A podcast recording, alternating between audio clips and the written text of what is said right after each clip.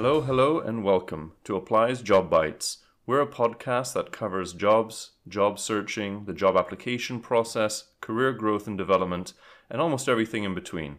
Our show is sponsored by Apply.io, the free browser extension that helps you apply to jobs with a single click and writes really good cover letters for you using AI. We hope you enjoy the show.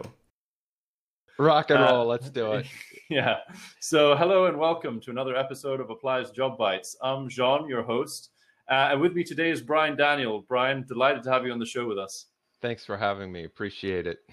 So, Brian Daniel, if you allow me to introduce you, um, you're a former executive to celebrities, billionaires, American aristocracy, and royal families. Wow.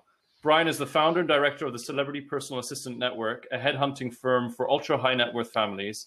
Brian has appeared in various high profile media outlets worldwide and has been a featured writer on LinkedIn's Pulse platform, appearing next to other influencers like Richard Branson. I'm sure that, uh, okay, this is going to be a good one, clearly, and I'm sure there's a lot, uh, there's a lot of questions that I have for you, Daniel. So I want to get right into it. Let's say they're getting the basics right, and now they're doing you know, they're customizing these applications and they're they're doing a fair amount of them. I think where where they may run into a challenge is that it takes some time, right? It's still a competitive, it's still a competitive process.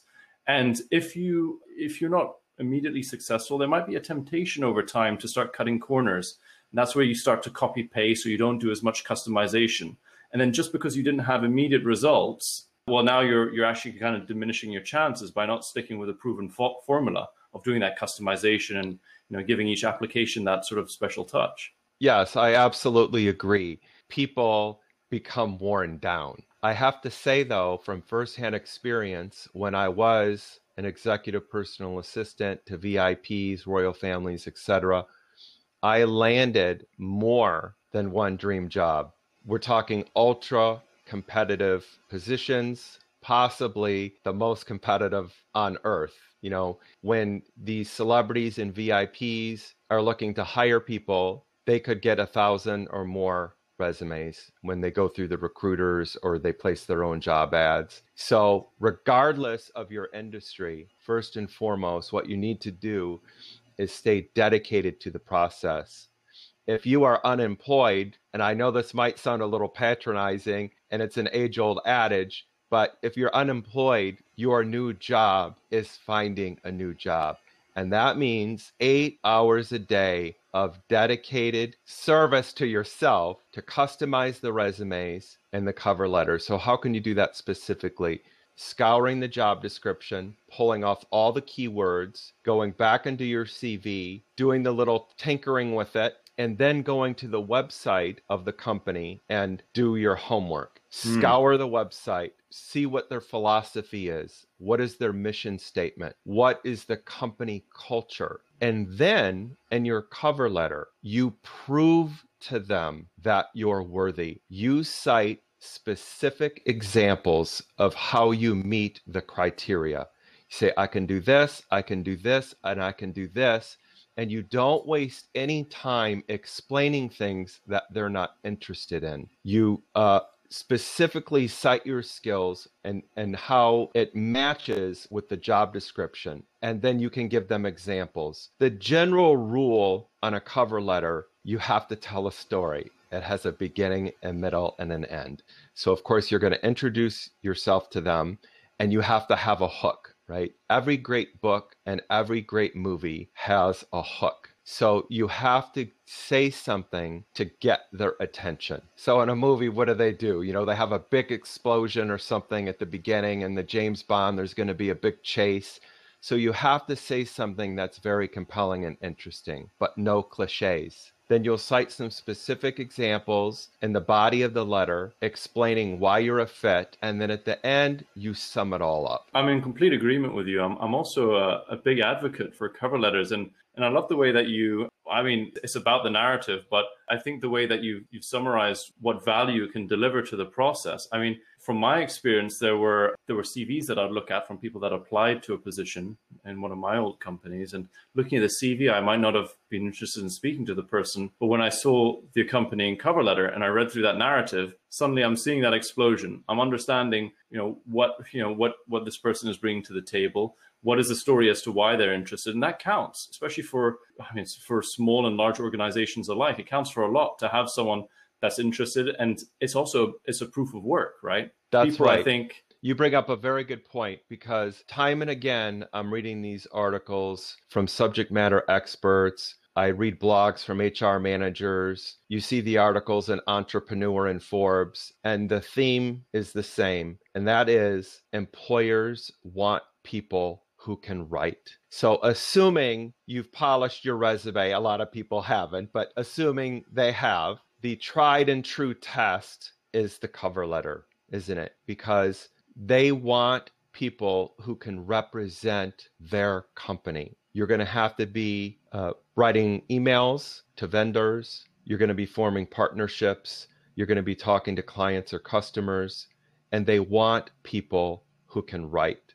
And the cover letter demonstrates your ability to do that. Now, the biggest problem that I see as a recruiter is that candidates are not very good at marketing themselves. I started my recruiting business in 2007, and I would get these resumes and I'd look at who they had worked for, and I thought, wow, that is really terrific. But then what happened over time is you'd start seeing gaps on the resume. You'd see tenures that are very short, one year or Mm. two years. And what happened is when the market became very hyper competitive, the people just couldn't stand out from the crowd because the volume is so high. So, what I tell my candidates when I'm coaching them is that you need to have a 360 degree perspective. Every single interaction you have with the employer has to count. So that starts, of course, first and foremost with your resume and your cover letter,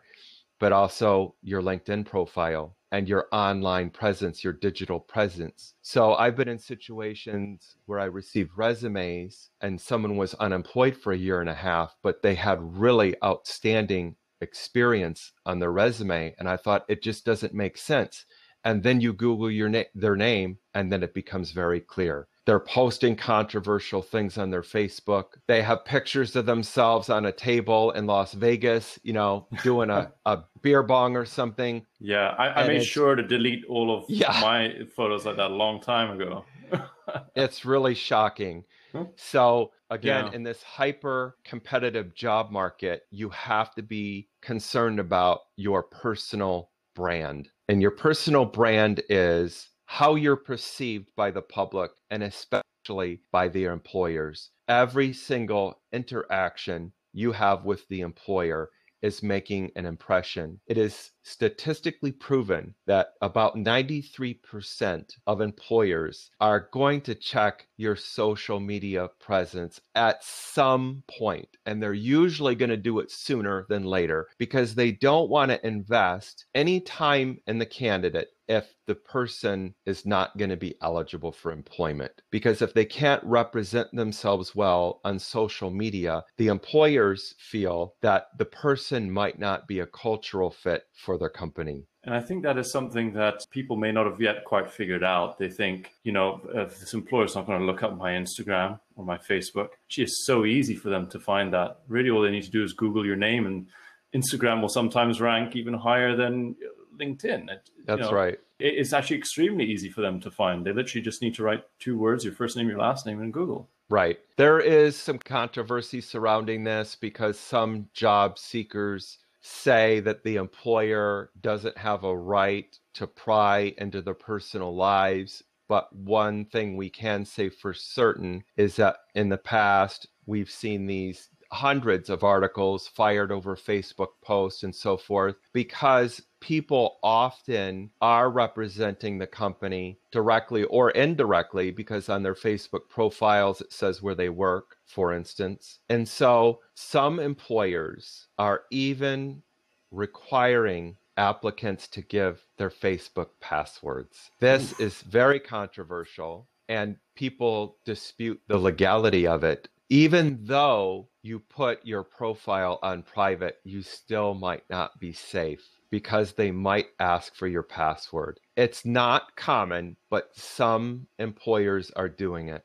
If you're going to be working for a high profile company, Fortune 100, for example, or you're going to be in my line of work where you're going to be working with ultra high net worth individuals or royal families, they are going to do a very robust 360 degree check on you. If it's you're looking that uh, yeah. I, I hadn't even thought of and that does make sense i suppose if, if anyone were to ask where you you start to have a lot of considerations around reputation management and uh, reputation by proxy uh, i could understand how in, in very important close circles of ultra high net worth families and, and, and so on that yeah it might be that's a deal breaker you got to give us access we we need control of that because we can't we can't risk someone so closely associated doing a mishap or a slip up Right. So it's standard operating procedure now when you're applying for jobs. When you click that little box at the end, you're basically giving them permission to do a lot.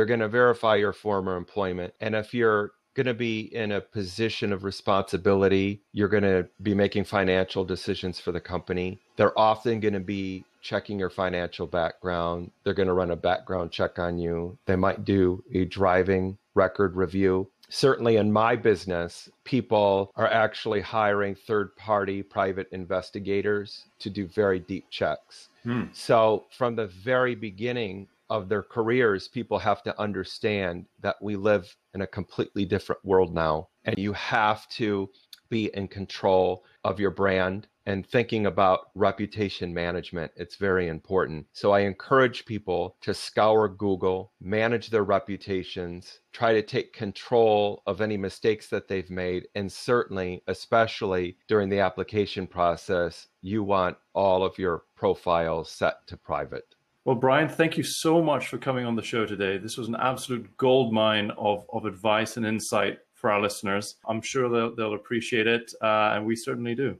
Thank you so much for having me on. Anytime. It's been an absolute pleasure. Thank you, Ryan. Thank you.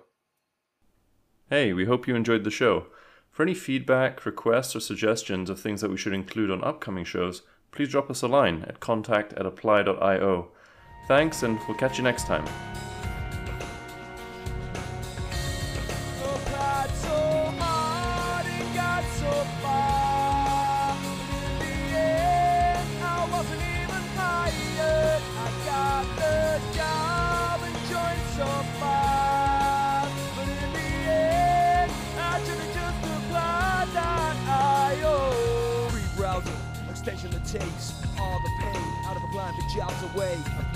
Single click, start track. Your application's never write a cover letter again.